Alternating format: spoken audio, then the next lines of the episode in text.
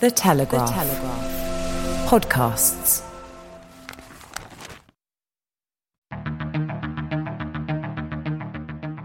I'm David Knowles, and this is Ukraine, the latest.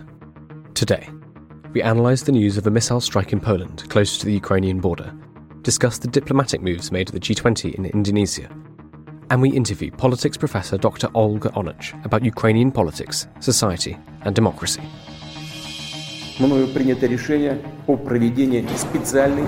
This hideous and barbaric venture of Vladimir Putin must end in failure.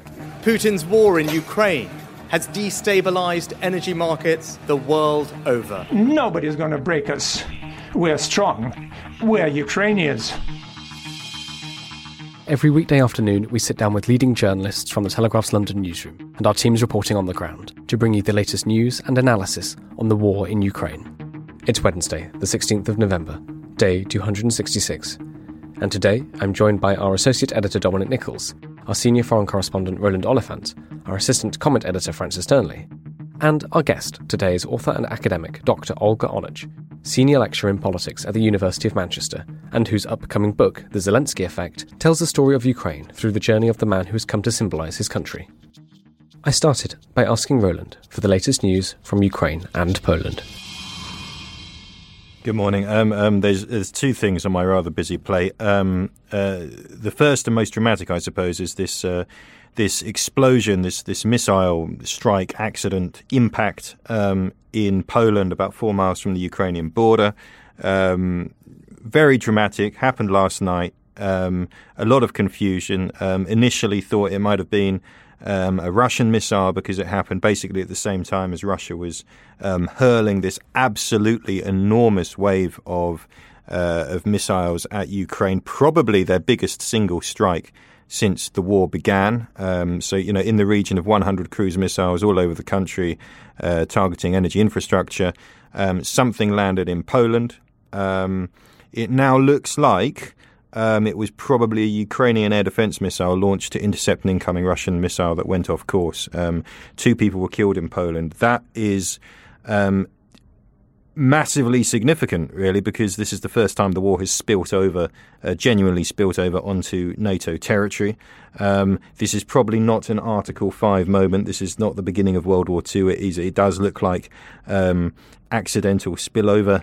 Um, it doesn't look like uh, Russia deliberately launched an attack on a NATO member, in which case, um, yeah, I would be advising you to tell your children you love them um, and, you know, making your peace with God. But um, that that nonetheless is um, is a major incident. Um, two two NATO citizens killed on NATO territory. Um, as a result of Russia's invasion of Ukraine. So we're going to see some pretty serious uh, diplomatic fallout from that.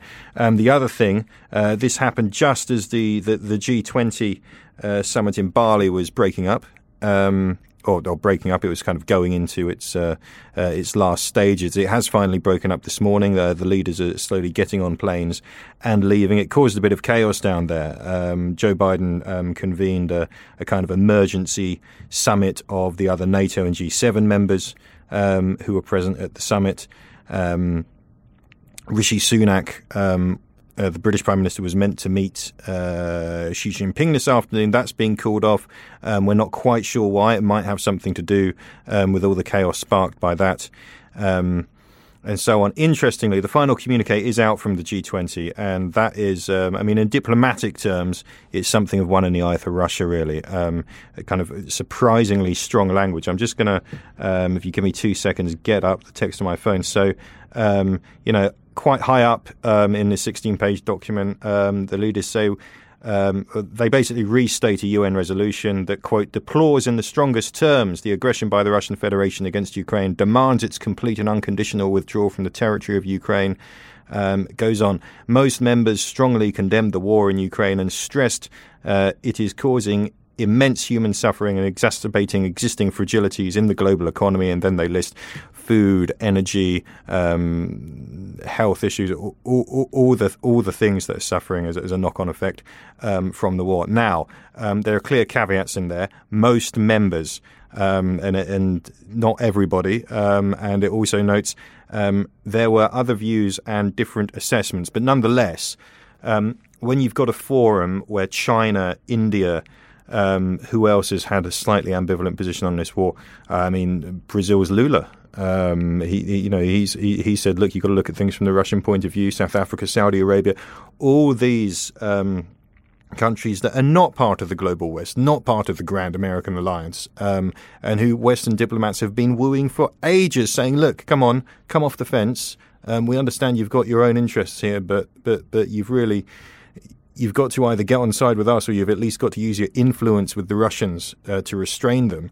Um, this is a breakthrough um, for that policy. I, I don't. I, it's pretty pretty strong language, really, um, and I, I, think that's partly a result of uh, the Russians basically ceding space. Vladimir Putin refused to go uh, to this summit. He sent Sergei Lavrov instead. Sergei Lavrov stayed for one day and he left. He left yesterday afternoon, and he le- he's left um, Anton Siluanov, the finance minister, in charge. So you know there wasn't really anyone to fight Russia's corner anyway. Um, but still fascinating. I mean, this, this is Emmanuel Macron um, at his, the, his his press conference at the end of the uh, of the session earlier today. Um, you know, just before he headed back to Paris. Quote: "I'm convinced China." Can play on our side a more important mediating role in the coming months, comma, to prevent, in particular, a stronger return of ground assaults in early February. Now, that to me is fascinating because he, he met Xi Jinping yesterday. Um, he's basically saying, he's implying that they've discussed the idea of, of, of Beijing becoming a mediator, taking a role that Turkey's been playing earlier in the war, um, and also specifically talking about preventing a return to um, you know, intensified combat operations in February, which really echoes those those odd reports we've had from the United States recently about.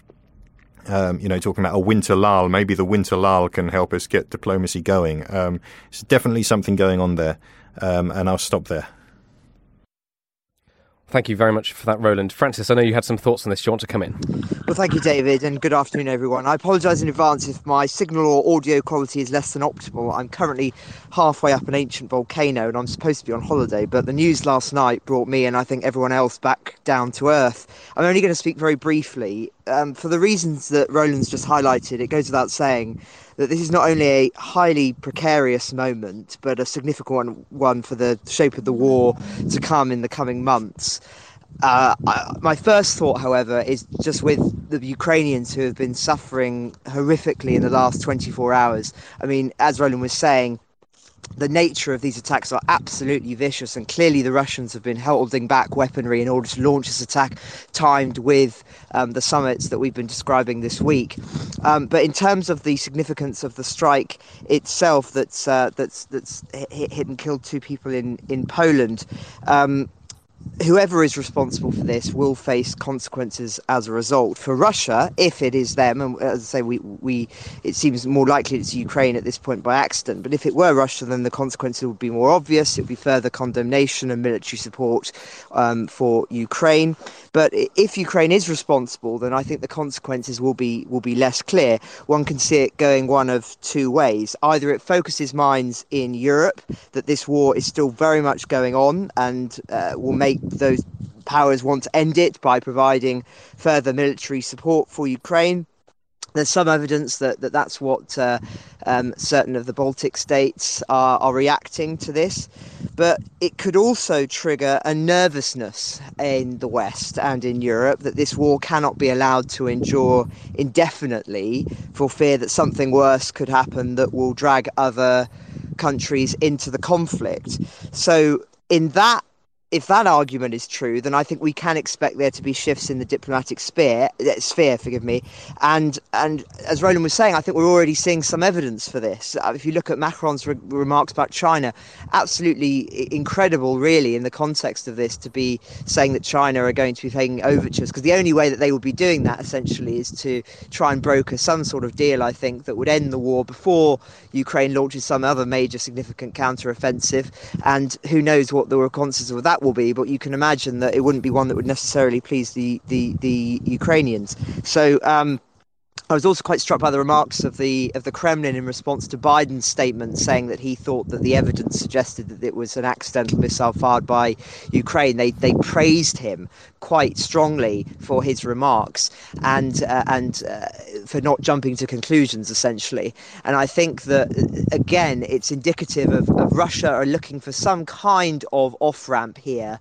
That that if they were able to keep the annexed territories, then that for them would be seen as a victory. And the question now is how much Western resolve is going to hold on saying that that cannot be allowed to happen. But anyway, just to conclude, underlining all of this is the fundamental point that, that war is ultimately unpredictable, and those who are making the calculations now really, really never know the equations that matter on a day to day basis. This event that we've just described, it could change nothing, but it could change everything. And that, in that regard, I think that it's absolutely right that we focus on it very much in detail today. Well, thank you, Francis, and thank you, Roland. Um, Dom, can I come to you next before we uh, uh, introduce our guest, um, Olga? Dom, you've had an interesting morning. Where have you been, and what have you learnt?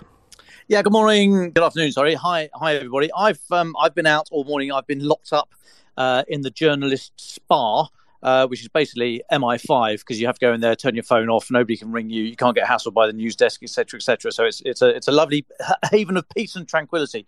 But I was there for this year's annual Director General of MI5 uh, threat speech, and I was just going to give you a, uh, some a quick um, quick tour around the the bazaars.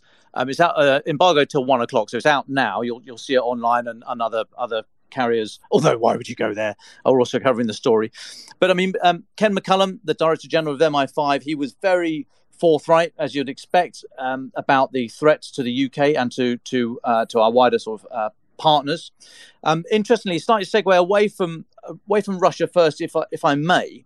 He was talking about Iran, and he was talking about he was saying how the Iranian intelligence services are quote a sophisticated adversary. And he said, "This is a quote: We know that over many years they've uh, sometimes operated using their own operatives, doing things with their own hands, and on other occasions they've co-opted other people to work on their behalf." From some of what we've seen across the continent of Europe over the last decade, at times, they're prepared to take reckless actions. At times, they will take action in Western countries. And at other times, they will seek to lure people to other parts of the world, including Iran itself. It's a combination of tactics, unquote. And what he was, was referring to there, um, in the speech, he talked to he talked about a um, risk to, in the UK, and he said that there had been uh, plans to kill British citizens and UK based individuals who are enemies of the Iranian regime. He said there have been 10 such plots of this since January this year 10 plots to kill British people and other nationalities on British soil by, by the Iranian intelligence services. And he said, another quote, we work at pace with domestic and international partners to disrupt this completely unacceptable um, activity. I thought that was really interesting how he's, he's came out very, very strongly about Iran then. Um, on Russia, I mean, as you'd expect, there are he, he covered a whole um, range of, of, issues there. He talked about the international uh, efforts last year after the, or sorry, earlier this year after the February 24th invasion, where 600 Russian officials were kicked out of Europe over, and he said over 400 of whom are now judged to be uh, spies. He derided as silly, quote unquote silly, Russia's claim that Britain was responsible for the for the Nord Stream attack back in September, I think 26th of September, back into September. But he said, quote, the serious point is that the UK must be ready for Russian aggression for years to come. I'm going to carry on the quote. Some of that will be covert aggression for MI5 to tackle and defeat, but much of it, as currently with energy levers, will be overt. He also highlighted, interestingly, the threat from what he called Putin aligned oligarchs who would be used as tools of influence in the UK. Um, and then I don't know if he's I don't know if he's a big fan of football or or quite you know if it's just because the World Cup's coming up. But he, he then launched into this really pretty clunky football analogy. He said Russia thinks nothing of throwing an elbow in the face and routine, routinely cheats to get its way. Um, uh, well, so just uh, and routinely cheats to get its way. Uh, we've had success in getting some of their players sent off and for now, they're a bit distracted by the blame game in their own dressing room, but they'll keep attacking us. the Chinese authorities present a different order of challenge. They're trying to rewrite the rule book, to buy the league, to recruit our coaching staff to work for them.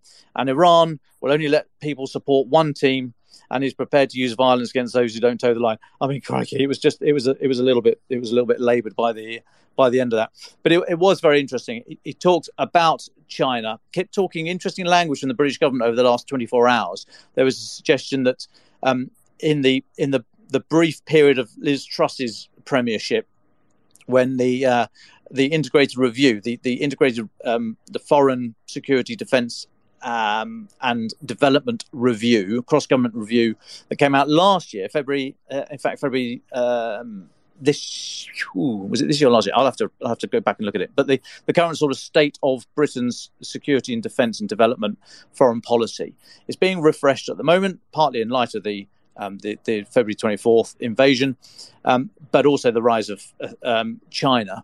And Liz Truss was think we thought Liz Truss might use might you call China a threat. Now that language has been dialed back slightly. Some are calling it a U-turn, but I think that's just politics because you know I mean, she was only in power for 46 days, for God's sake. So it's not not really a U-turn. And her language was a bit of an outlier.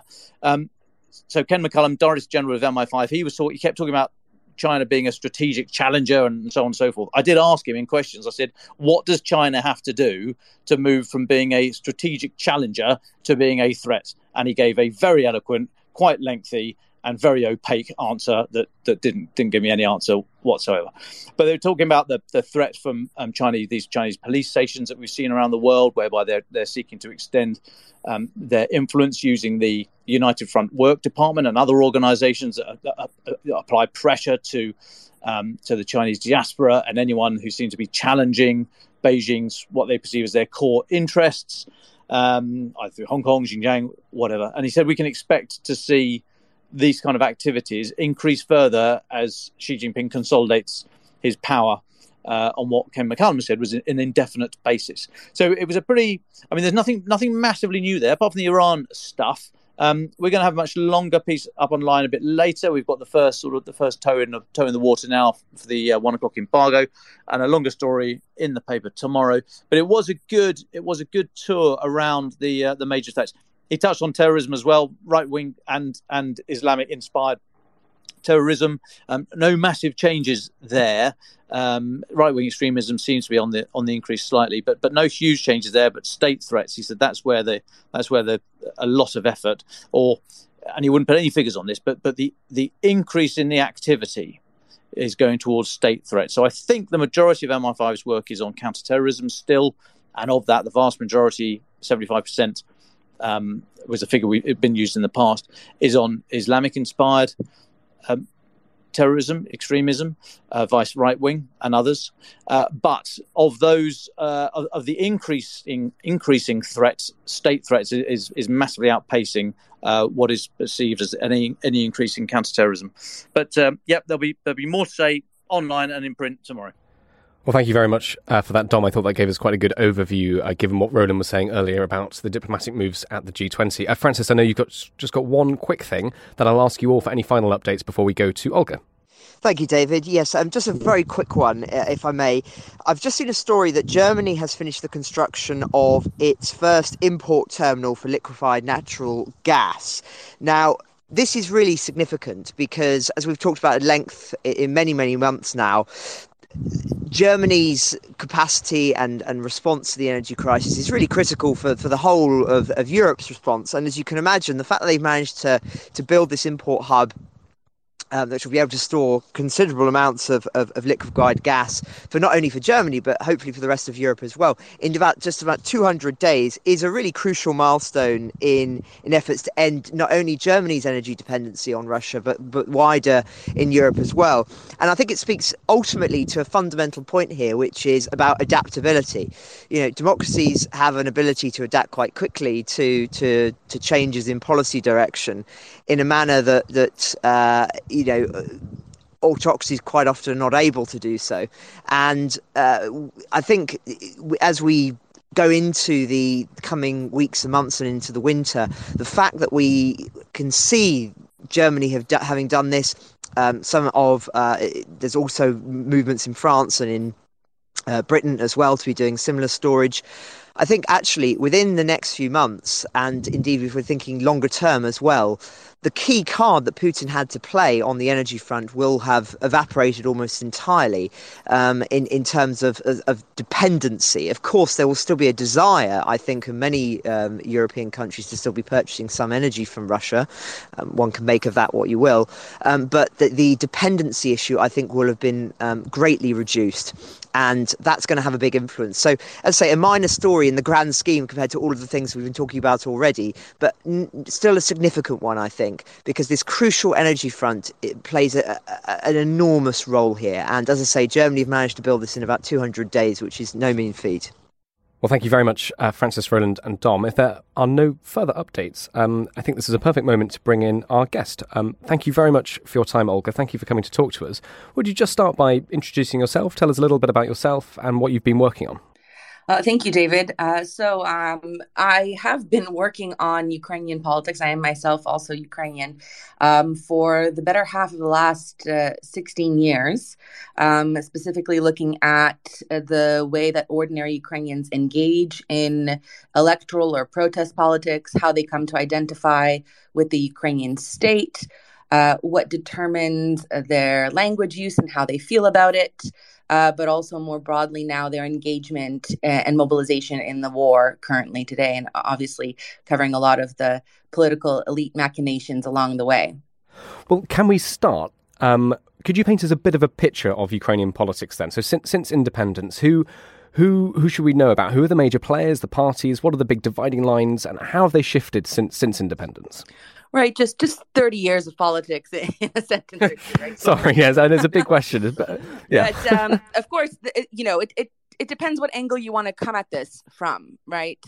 Uh, and for a person like me who studies uh, how citizens behave, I certainly think that the Ukrainian electorate is quite an important actor that is often actually un- overlooked, and specifically in security analyses. Quite frankly, a lot of the uh, misunderstandings of how well Ukrainians will fight and defend their state, uh, specifically across the southeast of Ukraine, um, was in great part done uh, as a result of misunderstanding this Ukrainian electorate that has been fiercely attached to uh, this civic notion uh, of what it means to be Ukrainian. And they have repeatedly uh, stood up against various uh, increasingly authoritarian figures um, that were trying to. Uh, in, install their chosen successors, or the in the case of Yanukovych, President Viktor Yanukovych in 2013-14, who started to shoot at peaceful protesters.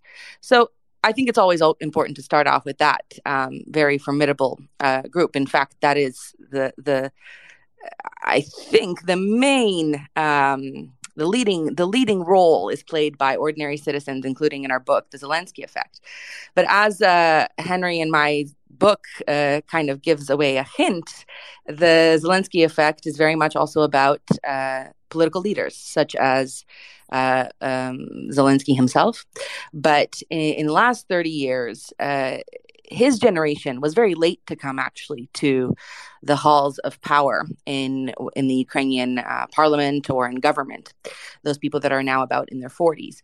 We, for the last 30 years, really saw this um, pre-independent generation of power brokers in Ukraine. A group of key oligarchs and we can start listing names, but uh, certainly the former uh, president, Petro Poroshenko, was one of those, including uh, others, Viktor Pinchuk, um, Akhmetov, uh, certainly uh, Kolomoisky, who many have heard about. And they came to uh, not only rule economic and industry avenues in Ukraine, but also in great part politics. Um, but also on the obviously on the elite politics side, we've had some key players, be they the former presidents, uh, uh, Kravchuk, uh, Kuchma, uh, Yushchenko, or prime ministers such as Yulia Tymoshenko, uh, at one point Viktor Yanukovych, then before he became president, and currently uh, Shmyhal, who is uh, the prime minister of Ukraine. So there's an awful lot um, to, to, to get into here. It's very interesting. Thank you so much for that, Olga. Um, just quickly, um, for for listeners outside of Ukraine, um, how is can you tell us a little bit about how politics is done? You know, what's the structure of the legislature and it's, it's unicameral? What does that mean? Can you tell us a little bit about how Ukrainian politics works day to day? Well, it, the, the official the official line of how politics works and the unofficial line of how politics works. So we can we can talk about the the the the, the Verkhovna Rada, uh, which is the parliament, and that is a unicameral structure. Um, it's one legislative structure in Ukraine, and that uh, it has 450 uh, seats. Um, that uh, the current uh, president's party, Servant of the People, has an outright majority in 238. This was, quite frankly, um, uh, an astounding victory in the legislature in 2019, something we haven't seen up until this point in time. Not only have we never seen a political party that uh, gain an outright majority in this way.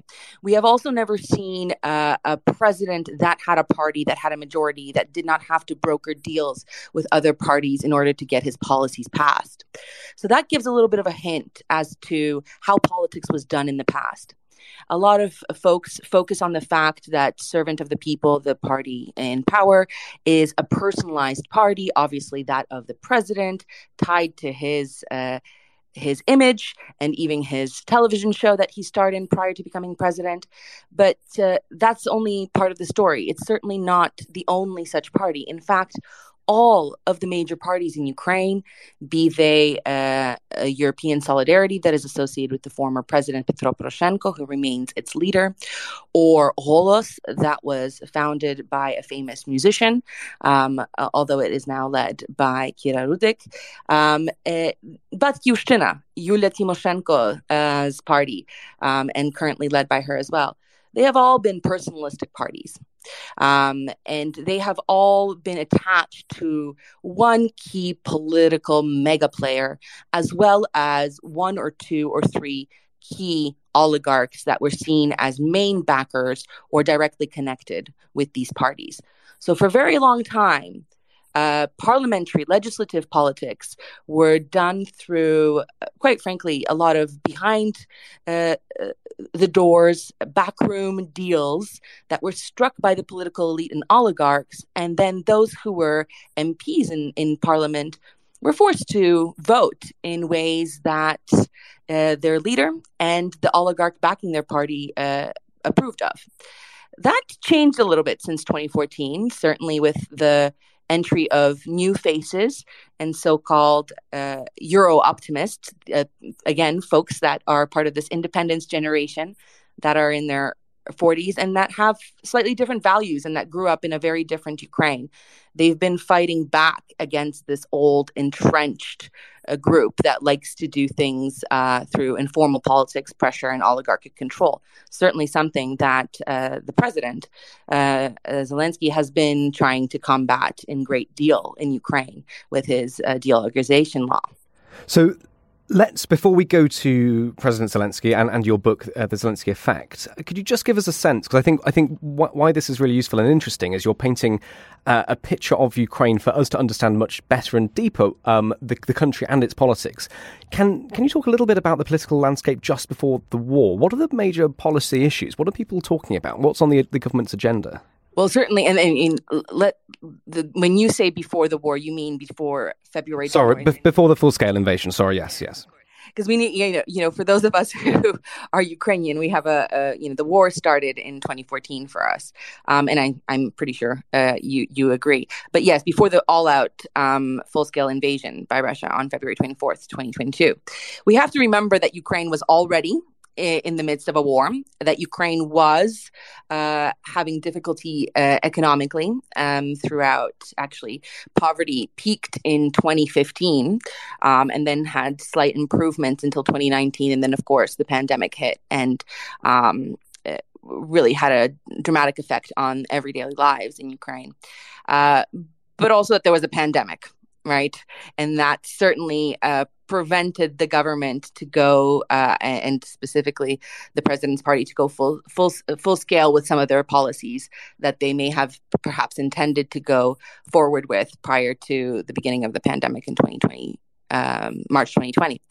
Uh, but the main policy, um, th- there were incredible uh, series of policies that were being passed and continued and expanded from Poroshenko's time. So here, Poroshenko deserves a great deal of credit. Uh, his party and his government started reforms such as decentralization, providing greater control at uh, uh, smaller localities where citizens were more uh, engaged in local politics and in their uh, localities' budgets. Um, also, major reforms uh, of the army, uh, and uh, then later language law reforms. Interestingly, when Zelensky, who was a noted Russian speaker who produced so much of his uh, entertainment um, uh, outputs, in Russian. When he came to power, he continued, uh, uh, he did not oppose, he did not change, he continued uh, Poroshenko's uh, the language laws that he uh, reforms.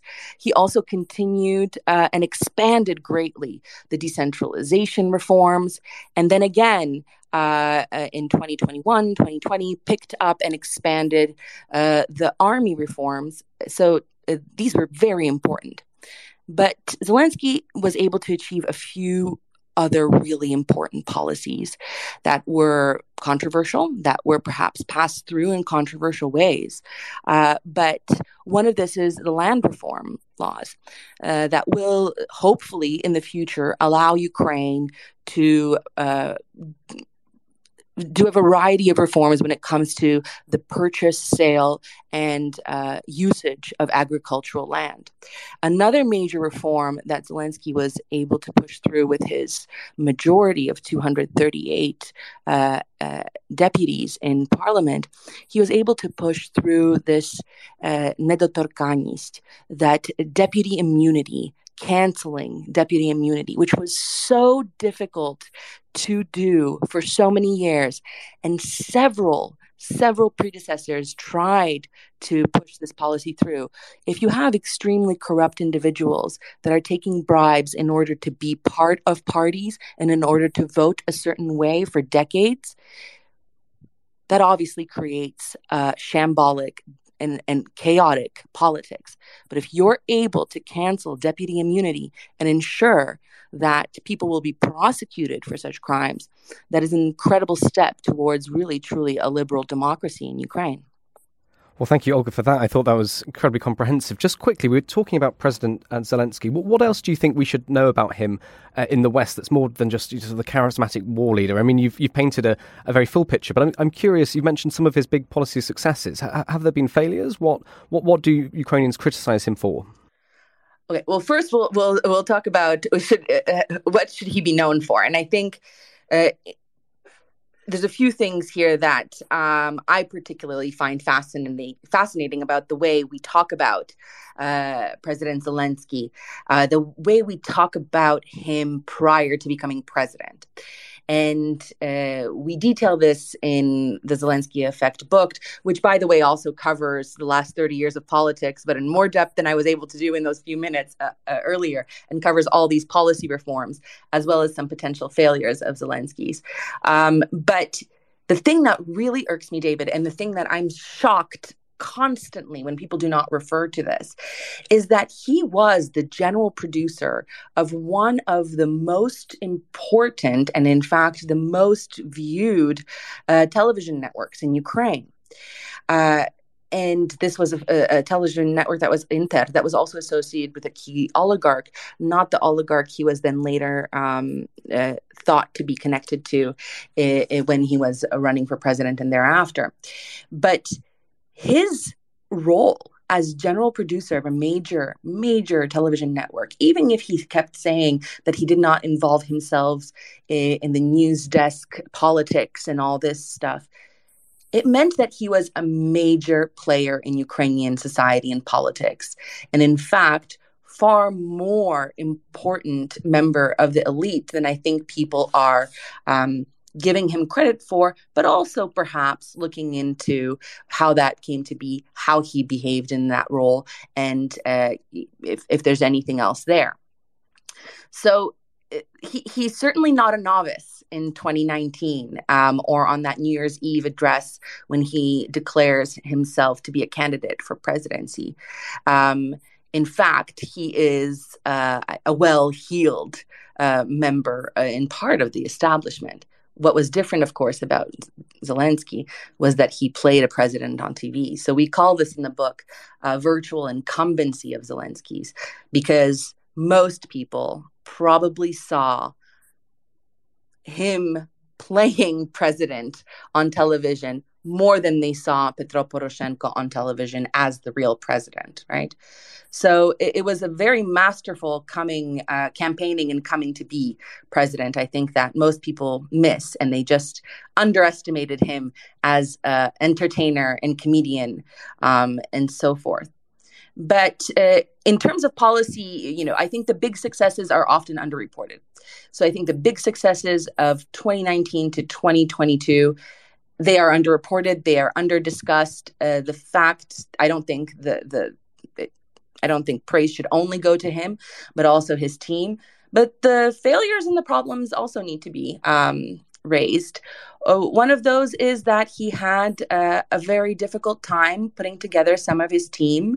Certainly, uh, we know um, through our interviews with individuals off the record and on the record that uh, a lot of people uh, declined um, major roles in government, cabinet, uh, running different institutions, and so on and so forth, because uh, they had a very partisan view of Zelensky. Um, and that was a, I think, a mistake that a lot of people are going to look at um, that they did not join these institutions in 2019. But because of that, I think uh, servant of the people and Zelensky and, and government did have to, in some cases, uh, look to put people in posts that perhaps were not quite ready for those posts um, or maybe had a little bit more of a a complicated history and CV, shall we say that? Um, that some people call them as um, dark figures or so on. I think uh, that certainly happened.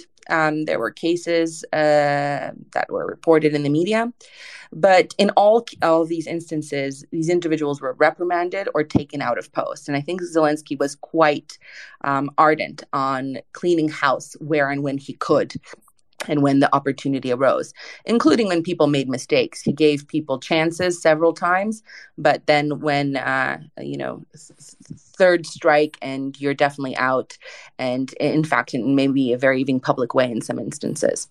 Uh, beyond that, there's obviously a potential criticism uh, around some of the centralization of power that is happening um, in a wartime. Uh, individuals like myself think that that is perhaps a necessary reality of, of, of wartime leadership.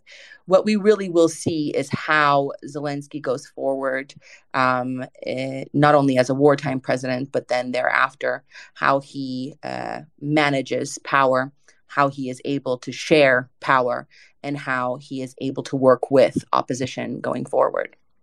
Thanks, Olga. I've just got um, two more questions from me. Then I know uh, Francis, Dom, and Roland, I'm sure, will have questions as well. Um, moving away from Zelensky, I read a recent paper of yours about democracy in Ukraine and how uh, Ukrainians, you say, have been steadily rallying around democracy in, in recent years, especially sort of since the pandemic. I thought that was very interesting and it stands in um, opposition to, to, other countries we could talk about. Um, can you talk us through what you found? Yeah, so this is why I started with, you know, the main political actor in Ukraine being those ordinary citizens, those ordinary Ukrainians. It's it's it's really wild when you start paying attention to them.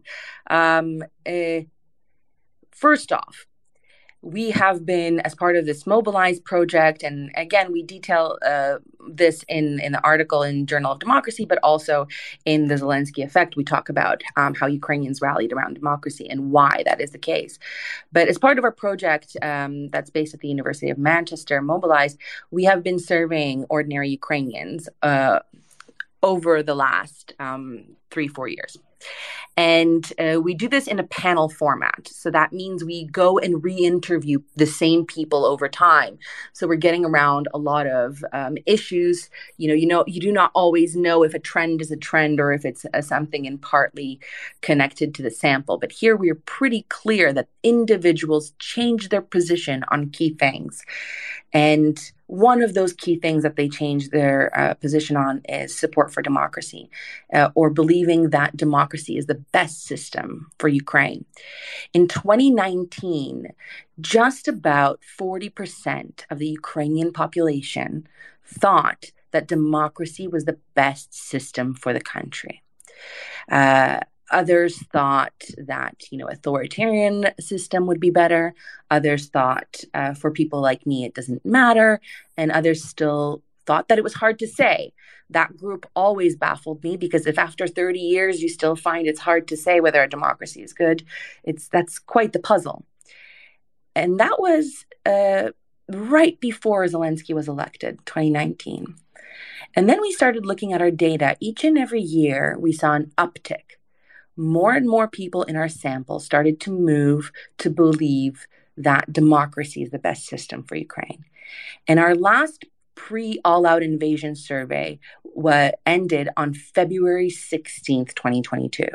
And when I saw that data, I I I started really freaking out, thinking that there's a huge error. And we started running all sorts of analytical robustness checks because we found that near 60% of the Ukrainian population st- said that they supported democracy from 40 to 60.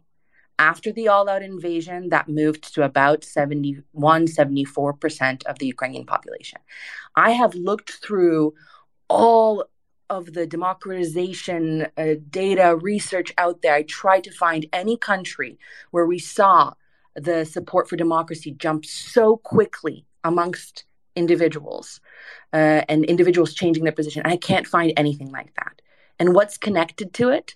Um, well, a few things. So these people also think, uh, they also come to think that EU accession is the way to go these people also come to think that NATO uh, membership is the way to go for Ukraine as a preferred policy. And these people also um, come to have a stronger sense of civic duty, which we measure in a variety of ways they tend to be actually from the southeast of Ukraine, the movers. They tend to be uh, also among uh, Russian speakers from the southeast of Ukraine. So it's very interesting that it's exactly this group of uh, ordinary Ukrainians that perhaps Putin was counting on in February that were already moving to supporting democracy prior to the war.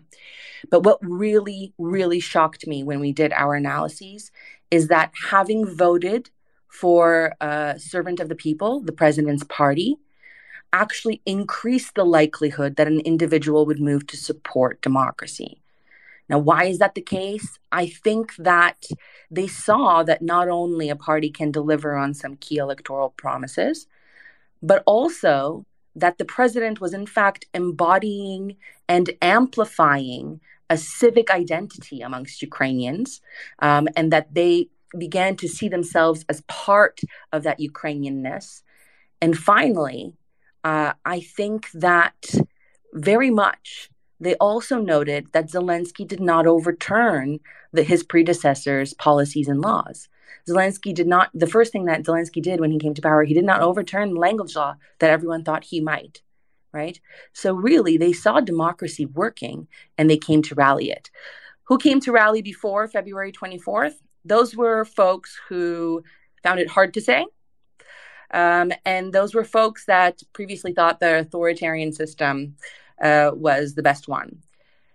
After the all out invasion of Ukraine by Russia began, this final group started to move to support democracy. Those folks who thought that for people like them, it didn't matter what system they lived in. I think nothing clarifies for you that it matters what system you live in that a democracy is preferable to an authoritarian state when an authoritarian country is invading your country. Well, thank you, Olga. I've just got one more question. Um, you've, you've, touched on a few things already, but it'd be quite interesting, I think, to sort of have it as a separate question and sum it up. But what, what do you think uh, foreigners, non-Ukrainians, get get most wrong about the Ukrainian Ukrainian politics, the Ukrainian political scene? What are there any myths, any other myths you'd like to sort of bust about it? Well, I think it's it's it's this this this element of ordinary citizens' attachment, fierce attachment to the state. Um, and that Ukrainians have found a unity in their civic duty and personal engagement in politics. And different Ukrainians uh, from different parts of the country, from different generations, rallied to this position, this fierce attachment to the state, perhaps at different times. But that is such a central feature of Ukrainian politics. Um, and I think people really underestimate it. They really still want to focus on elite actors and the decisions they make, or worse, you know they are so-called political realists or uh, international relations realists where they really want to focus on the the the the, the big big players such as the US and Russia even sometimes forgetting about the EU or the UK and others um, as the deciding factors and the the actors who make the key decisions that um, will determine the outcome of the war.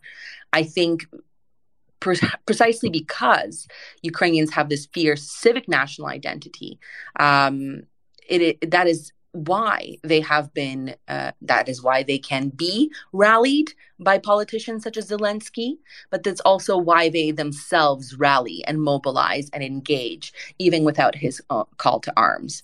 Um, and we've seen that all across Ukraine since February. Uh, 2022, but I still think that people underestimate it. Um, and it really worries me when people suggest, well, what happens when Ukraine stops getting support from country X, Y, or Z. Well, of course, that will change the scope of the war. Of course, that will make a Ukrainian victory that much more difficult. We have to be sober analysts in that case. But Ukrainians will not stop fighting, right? Um, and uh, Ukrainians will do a better job fighting when they get uh, both the moral and uh, and and physical support, technical support from their allies and friends. But Ukrainians will not stop fighting. And, and if anyone thinks that Ukraine can be forced into negotiation, well, they, they really need to start paying attention to those ordinary citizens. Well, thank you very much uh, for all of your answers, Olga. I thought that was absolutely fascinating and just what we needed, I think. Um, Roland and Dom and Francis are all listening. Francis, can I go to you first? I know, I know you're, you're on top of a mountain, so do you want to go first with your question? Thank you, Dave. Yes, it's rather chilly up here. Um, just a couple of questions, if I may, Olga. Really interesting hearing your insights. The first is uh, we've spoken on this podcast um, many months ago, following the invasion, about the significance of Zelensky and those crucial first days of the war. We know, obviously, that in the opening weeks, Russia tried to have him assassinated. How critical do you think Zelensky has played in Ukraine's fight? Do you think, as some do, that if he had been killed, that maybe Ukraine would have if not fallen, that, that things would have been in a very, very difficult situation now compared to the fact that he stood firm and, and, and offered a, a sort of a standard in which U- Ukraine was able to unite behind. And my second question is what do you think the future of Ukraine looks like at the end of the war if Ukraine is successful? What kind of new state, shaking off oligarchic power, for instance, do do you see Ukraine evolving into? Right. So First, the Ukraine without Zelensky. Um, I think there's two ways to answer that question. The first is Zelensky played a very important role. Um, his leadership and you know the, the fact that he stayed and he he he he kept making those some in some cases videos by himself and not in all cases uh, you know sometimes it is actually him with his phone making these things on his own. Obviously he has a team to help him out as well. Um, i think that was a huge um, uh, moral boost to ukrainians. I think it was also it provided a very good um, blueprint or example of how other political leaders should be behaving right? Uh, we actually know that there is some evidence that local mayors and, and uh, town leaders started mimicking his sort of uh, uh style and substance of communication. And importantly, Zelensky, which he has been doing both in his entertainment, uh, you know, in his shows and theatrical outputs, but then also in his speeches in time as president prior to the war, he has been doubling down on this ident- uh, as, on this idea that what unites Ukrainians is civic values, is a support for democracy, is a is is the the determination to defend their democracy and state, and the things that may have been suggested to de, that divide Ukrainians are in fact things that cannot divide them. And he reiterated these messages, you know, these messages of unity and standing together very clearly. At the same time, we cannot uh, suggest that you, you know Zelensky is a product of the civic nation he was born into. He is the man he is today because he is part of that independence generation who has lived through so many tumultuous periods of Ukrainians' political past, and because he himself came to rally around the state and to support democracy at some point in his life right? So he is a mirror image of the ordinary Ukrainian. And a lot of people that perhaps are supporters of opposition um, candidates, uh, uh, public intellectuals have also said Zelensky simply did what any dignified Ukrainian would do, and that's stay, fight, support, uh, support. Um, eh, you know communities whatever whatever you can play your part in uh, defending the state. Um, this is why uh, many folks say that there's a 44 million army, and Zelensky is one member of it, albeit, I think, a very important one. Um, our data also show, by the way, that 80% of the civilian population is engaged in the war effort in some way, whether it's making donations or a variety of volunteer organizations and so on. 80% of the civilian population. So, in fact, perhaps Zelensky is just like one of them. Oh, and your second question. Oh my gosh, I, almost forgot. New Ukraine after I think Ukraine will have a the most important thing Ukraine will have uh, to rebuild, right? Um, perhaps the sort of thing that we haven't seen in any recent history. Um, that will be extremely costly, but that will also be strategically dif- difficult. Um, so I think the political elite will have to try to maintain their unity in peacetime because in order to rebuild the country, they will have to make difficult decisions what goes first, what comes second, what happens simultaneously, uh, and at what cost, and with what help, and how. Thank you very much, Francis. Um, Roland and Dom. Roland, I, I, know you were slightly pressed for time. Do you want to go next if you have a question? Yeah, yeah, yeah. yeah. Um, yes, hello. Um, that was all absolutely fascinating. Thanks very much. I've got, I mean, I've got a bunch of questions, but I'm going to try and whittle them down into into two. I mean, the first blunt one is: uh, do, do you think the war kind of saved Zelensky in a way. I mean, he was um, he was. I remember people not being especially happy with him before the war. He turns out to be an incredibly gifted war leader, um, perhaps because he is a performer um, and things like that. But I mean, do you do you think how, how do you think the hypothetical, the invasion never happened? Um, there was no grand uh, grand war of this scale. Um, what what was his kind of political trajectory? Uh, before the invasion. Um, and, and, the other thing is uh, kind of, I'm interested in everything you said about. Um, you know these these these focus groups you're doing with, with, with Ukrainians, and suddenly there's a shift towards supporting democracy. Um, and you talked about okay, it's it, fascinatingly, you know, Russian speakers in the south and east. Um, some people who formerly kind of supported authoritarianism, um, all of that. But I'm interested in class. I mean, do you have any data about how that crosses you know, wealth and education lines. Um, you know, I, I, sometimes get the impression that Zelensky kind of represents quite a middle classish kind of vote. Um, I may be misplaced, but also that there's another answer that when you're talking about kind of the future of Ukraine and, and what kind of what kind of state emerges afterwards. Um, Open Democracy have done some very interesting reporting about kind of, um, you know, under the radar kind of stuff while we're all concentrating in the war, kind of crackdowns on trade unions, um, some strikes by miners um, over in West Ukraine, um, a, a, kind of sense that, um, to put it bluntly, that kind of labor rights are being eroded um, and that the Ukraine that emerges from this war um, may be uh, slightly more, you know, kind of ravenously free market um, perhaps than other parts of Europe. I'm very interested in your your take on those questions. So again, not, not a simple question, but uh, um, first off, uh, Zelensky's uh, support. Um, there's a few few caveats here that I think when uh, opposition uh, whether it's intellectuals or opposition politicians, talk about Zelensky's approval ratings. They talk about it in a very particular way.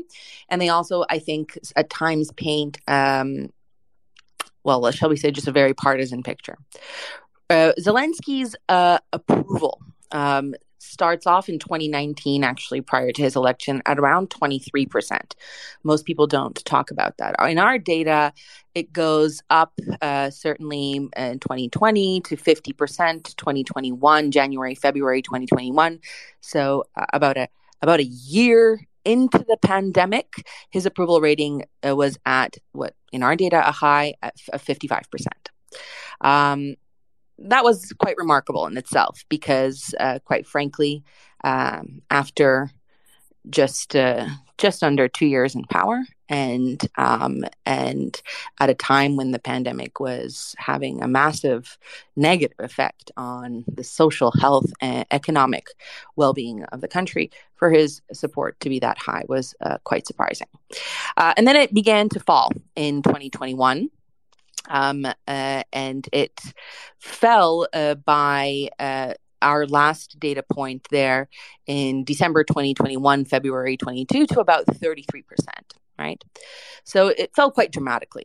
Um, yes, and his uh, you know, his disapproval rating was higher at that point than his approval rating, um, but nonetheless, it was higher than where he started out and uh, more so, I think, when people talk about his re- approval rating plummeting in a time of pandemic, not surprising whatsoever. Um, it, it, was nowhere near the levels of his predecessors' um, uh, lows, right? So, pretty much, it's a pattern that has plagued uh, presidents um, time and time again in Ukraine, where they have a high uh, approval rating at the beginning and then it quickly comes to crash. In the case of President uh, Petro Poroshenko, at the same time in his presidency, so around the same marker uh, as we gave the 33% approval rating for uh, Zelensky, Petro Poroshenko's uh, approval rating at that time was 17%. Okay. So less, less than, uh, well, just about half of, of what uh, Zelensky's was. So whilst his approval rating fell and quite dramatically, it did not actually fall as hard and as far to that of his uh, predecessors. And notably, I think Poroshenko is the best comparison because Poroshenko also had um, a war context and an economic crisis to deal with, um, albeit he did not have a pandemic to deal with. So, that in itself, I think, needs to be taken with a great salt. And when people report on it, yes, indeed, people were. Uh, had a much lower approval rating um, uh, of him as president. But what does happen also between January, February 2021, and then February 22 in our own data is that his approval of uh, uh, his leadership during the COVID pandemic and his leading on the COVID pandemic actually went higher. So in February 2021, it was 38%. On the eve of Russia's invasion in February 2022, it was 43%. So depending on which um, measures you look at, you have a slightly different and perhaps a more nuanced idea of where his approval and, and disapproval rating um, did uh, fall. Uh, when it comes to, uh, I think here another important question um, about the class element. And it's not actually the uh, in our analyses when it comes to support for democracy, we do not find a class component that would explain uh, someone moving to democracy or to support for a democratic system as being the best one in Ukraine. Uh, or staying in uh, the category of authoritarian or hard to say, or um, it doesn't matter for people like me which system I live in. So we do have we see you know class correlation. So we're not doing focus groups; we're doing nationally representative surveys. We're able to really get a good snapshot of the country, and we don't see a class component there.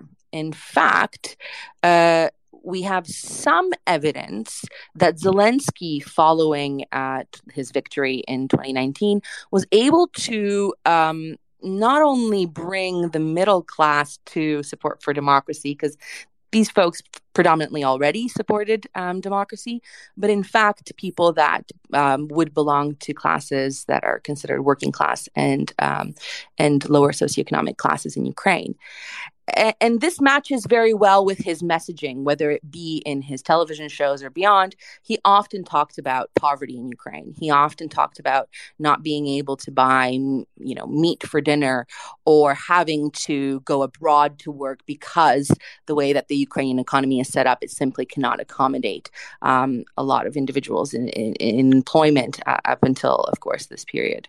We're talking about a pre-war period and post during war is very different context.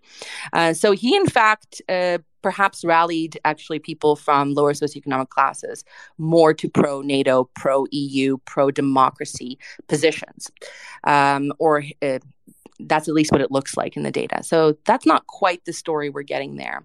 Um, uh, there is the folks that oppose him are predominantly of a very particular type of electorate. Uh, they are the so called 25 percenters. Uh, they do predominantly come from the west of Ukraine, and they are tend to be highly educated, uh, and they tend to um, also identify more strongly with uh, ethno nationalist ideals of, of what it means to be a Ukrainian.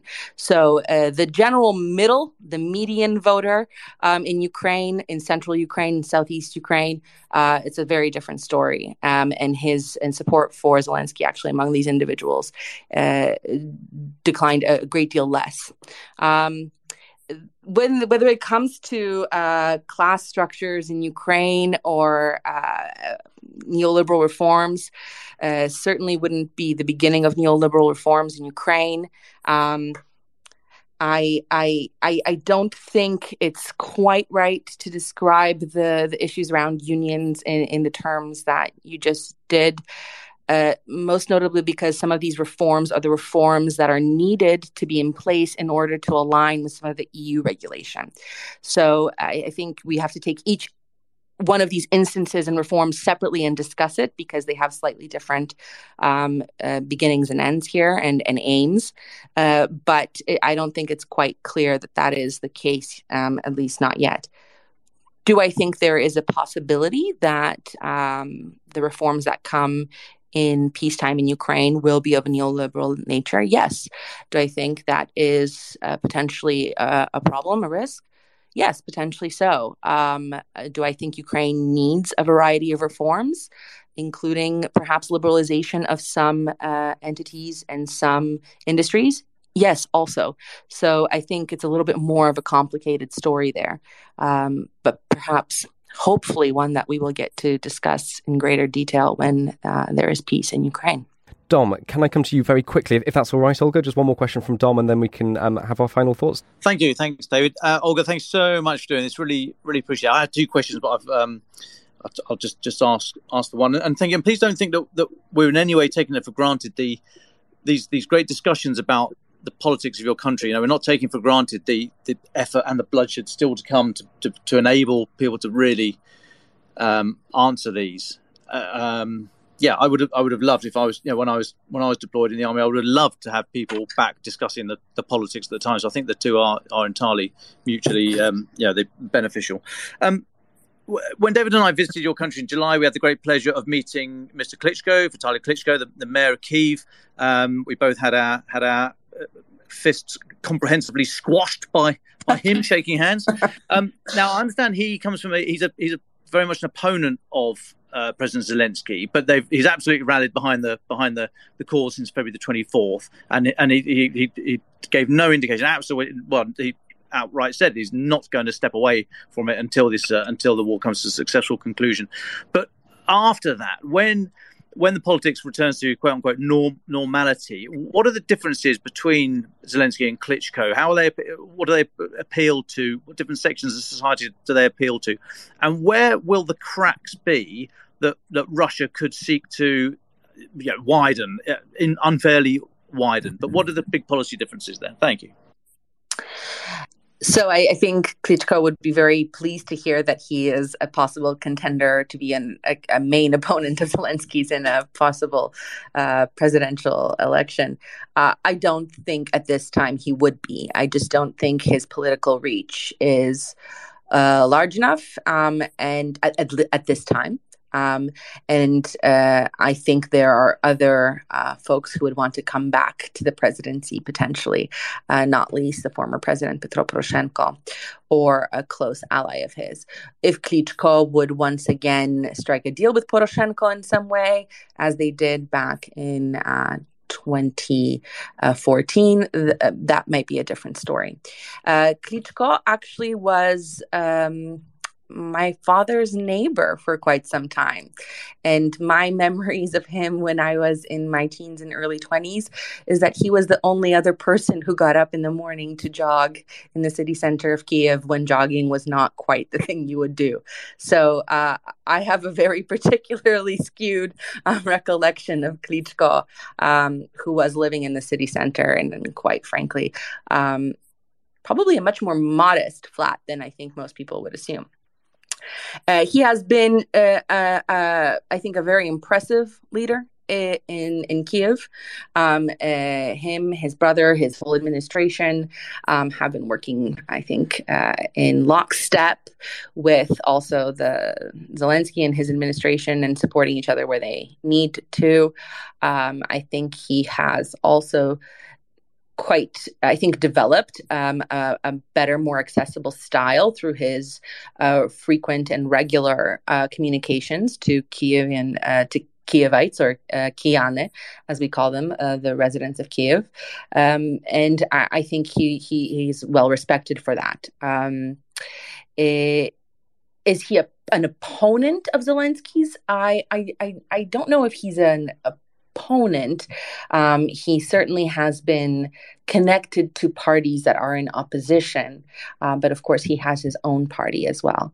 Um, so it, I think there are other potential candidates that would, I think, like to challenge Zelensky in the future um, in a peaceful Ukraine. We'll see if Zelensky, in fact, does uh, go up for election again, or if he uh, sticks to his earlier, um, uh, in fact, campaign promise that he's only going to go for one term. Maybe the war changed that. Um, but I, I think the main issue for Ukrainian political elite is not to give in to their own ego and ambition, which they have multiple times. And these personalistic fights that they have been engaged in, we talk a lot about in the Zelensky effect over 30 years that really damage the idea of what it means to be in politics. That is the only place where that could be the, the, the schism, the polarization of the political elite in Ukraine that could work to uh, Russia's uh, benefit. Uh, I think they know better. I think they're sometimes tempted to uh, and their ego gets the best of them.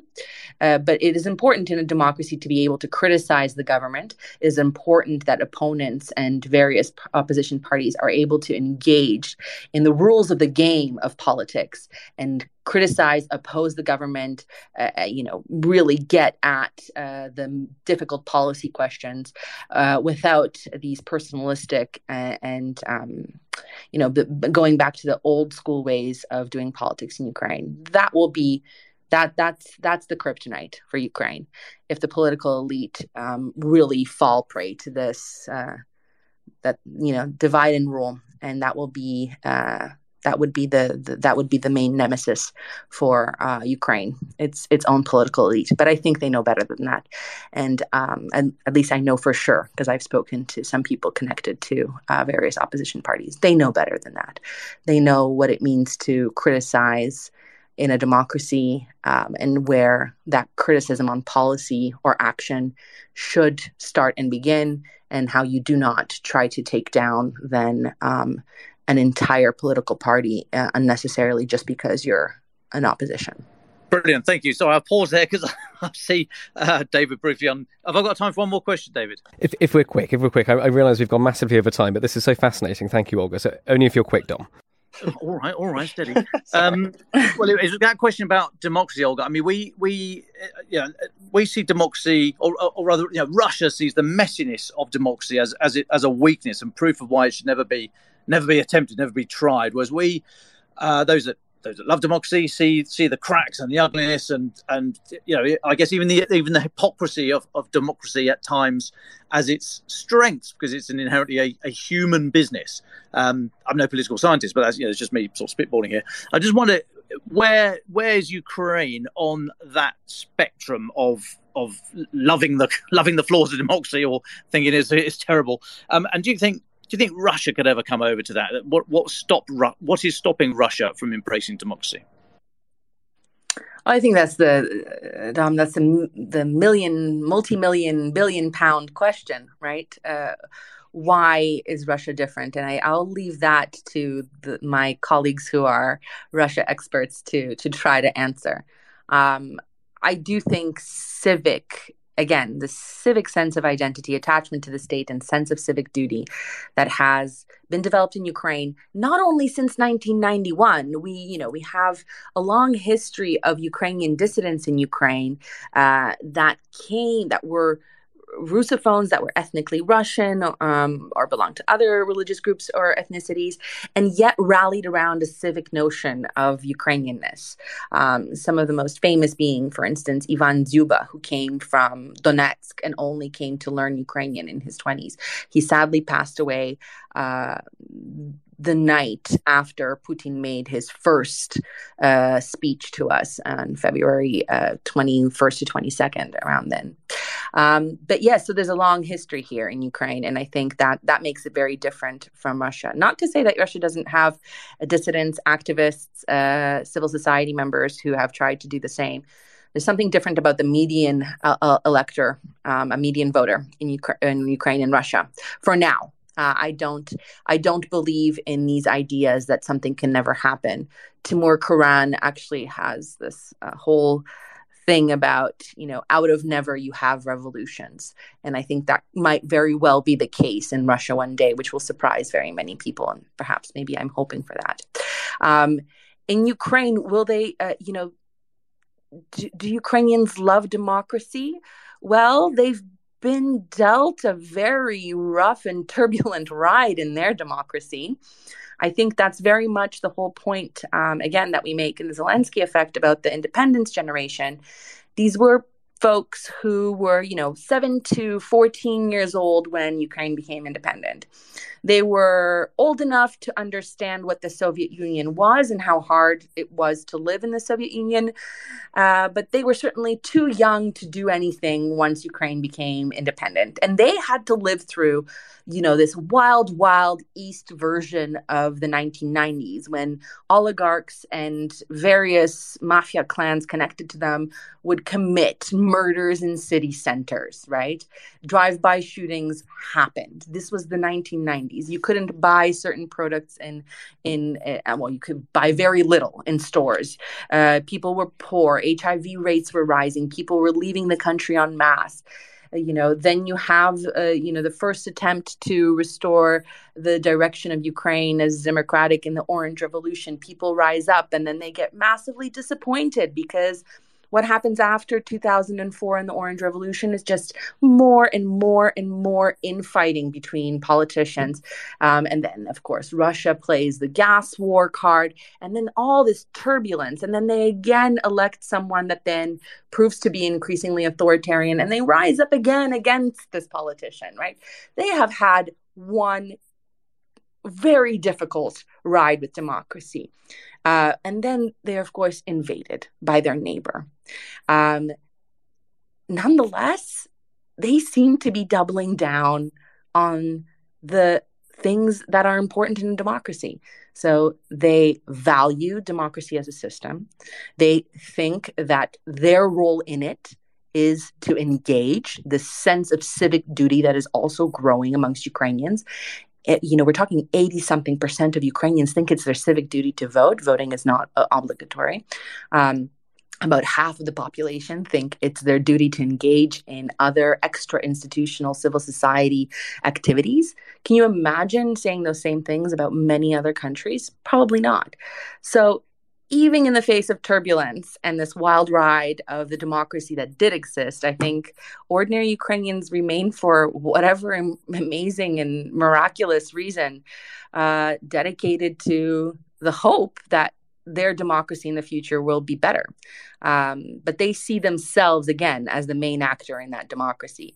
So if Zelensky messes up, uh, if Zelensky, well, whether engages in a negotiation that the median voter does not support or messes up in some other way, the Ukrainian uh, electorate, the Ukrainian citizens will put him in his place as well. Um, I think so far they think he hasn't done that, uh, but they they did that to also Poroshenko in 2019. Poroshenko, there's a lot of wonderful things we can talk about Poroshenko's time as president. We can also talk about the fact that he is one of the main major oligarchs, that he did um, rely on personalistic rule and uh, family friendships and ties in his policy and politics. We can also talk about other problems that occurred during his presidency. The citizens definitely showed him where they stood when it came to him uh, trying to come back to power. And they did that time and again with others. So take that uh, as you uh, as you want. Um, these Ukrainians, they are committed to their democracy.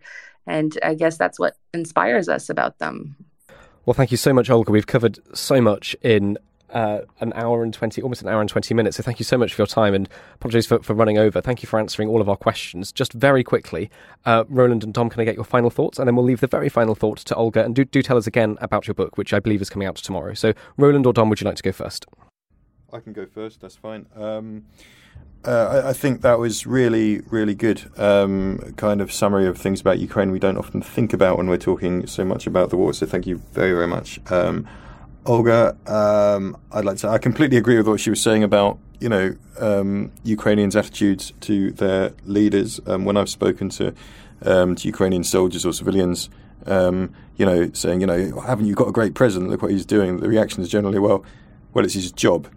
You know. Um, if he wasn't doing it, he'd be in trouble. Um, so I, I, I, fully kind of recognise um, that description of Ukraine.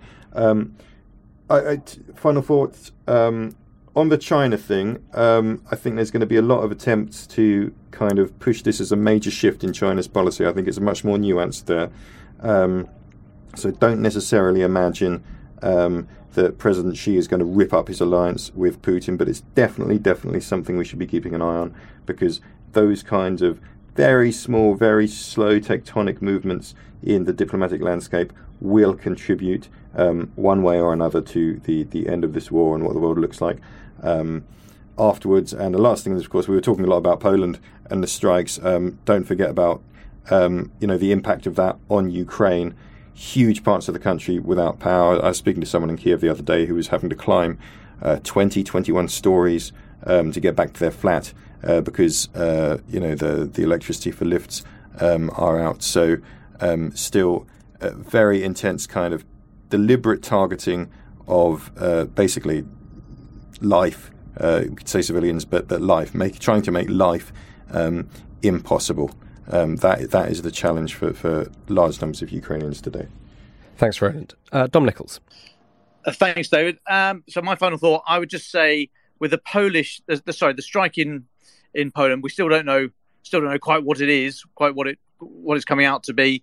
But from what we say, what we're looking at so far, it seems as if the frothy chatter going around last night on social media, which has uh, slipped into some of the press today, um, seems to have been slightly wide of the mark. And I just think, I think the leaders of NATO have passed a test here, a test that they wouldn't have wished, of course, but I think they've handled this pretty well. And I think their their cool approach to this immediate crisis um, was handled appropriately, and they, they, their language was was couched in all the correct terms. And I think we are the better for it. As I say, they wouldn't wouldn't wish this test on them, but actually, given the, the possible tests to come, this was not a bad uh, not a bad one to have under the belt. So well done, I think, NATO. Well, thank you, Roland. Thank you, Dom. And Olga, I'll leave you with the very final thought. So I, I, couldn't agree more with the, the, the, comments made by Dominic and Roland just now. Um, clearly, Russia is becoming a potential liability for China. And I think, uh, again, maybe not tectonic shifts, but even slight ripples can have a dramatic effect on uh, Russia, but also on Putin and psychologically losing support uh, or losing whatever is left of that support.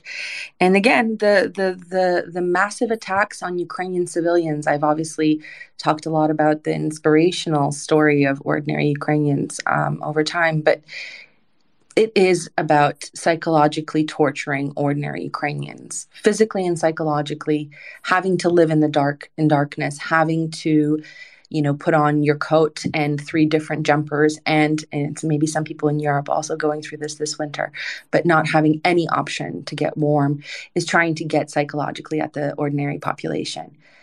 Our early data suggest that it has, again, the opposite effect that people become more entrenched in their determination not to negotiate.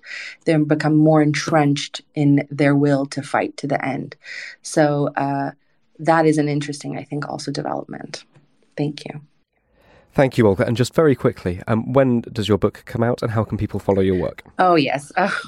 Um, uh, uh, my book is uh, it's Henry Hale and myself. Um, and it is actually due out in th- this week, next week. It should be in stores across the United Kingdom. You can order it online. If you're in uh, in Europe, you can also order it online to have it delivered. And it will be out in the US um, with Oxford University Press. In the UK, it's out with Hurst. Um, in, in the US, it will be out in March in stores. So it's a slightly delayed um, release. Uh, but uh, if I may say so myself, quite the nice Christmas uh, stocking stuffer for all those who like the nerdy bits. There's plenty of nerdy bits in there, including analyses and appendices. For all those who like an interesting story, there's also a lot of quotes from songs and um, from shows and from theatrical appearances. So we cover a little bit of everything. And if you're a political nerd, you will, I think, really like reading the book about Ukraine's political history. Ukraine the Latest is an original podcast by The Telegraph. To stay on top of all of our Ukraine news, analysis, and dispatches from the ground, subscribe to The Telegraph. You can get your first 30 days completely free at telegraph.co.uk forward slash audio. You can also listen to this conversation live at 1pm each weekday on Twitter Spaces. Follow The Telegraph on Twitter so you don't miss it. If you enjoyed this podcast, please consider following Ukraine the Latest on your preferred podcast app. And if you have a moment, do leave a review as it helps others find the show. To our listeners on YouTube, for reasons beyond our control, there's sometimes a delay between broadcast and upload, so if you do want to hear an episode as soon as possible, it's available on your podcast apps. Please search for Ukraine the Latest on Spotify, Apple Podcasts, or your preferred app, check out the Ukraine page on the Telegraph website. As ever, you can get in touch directly to ask questions or give comments by emailing podcasts at telegraph.co.uk. We do read every message. We are especially interested to hear where you are listening from around the world. Ukraine the Latest is produced by Louisa Wells and Giles Gear, and today on Twitter, Claire Hubble.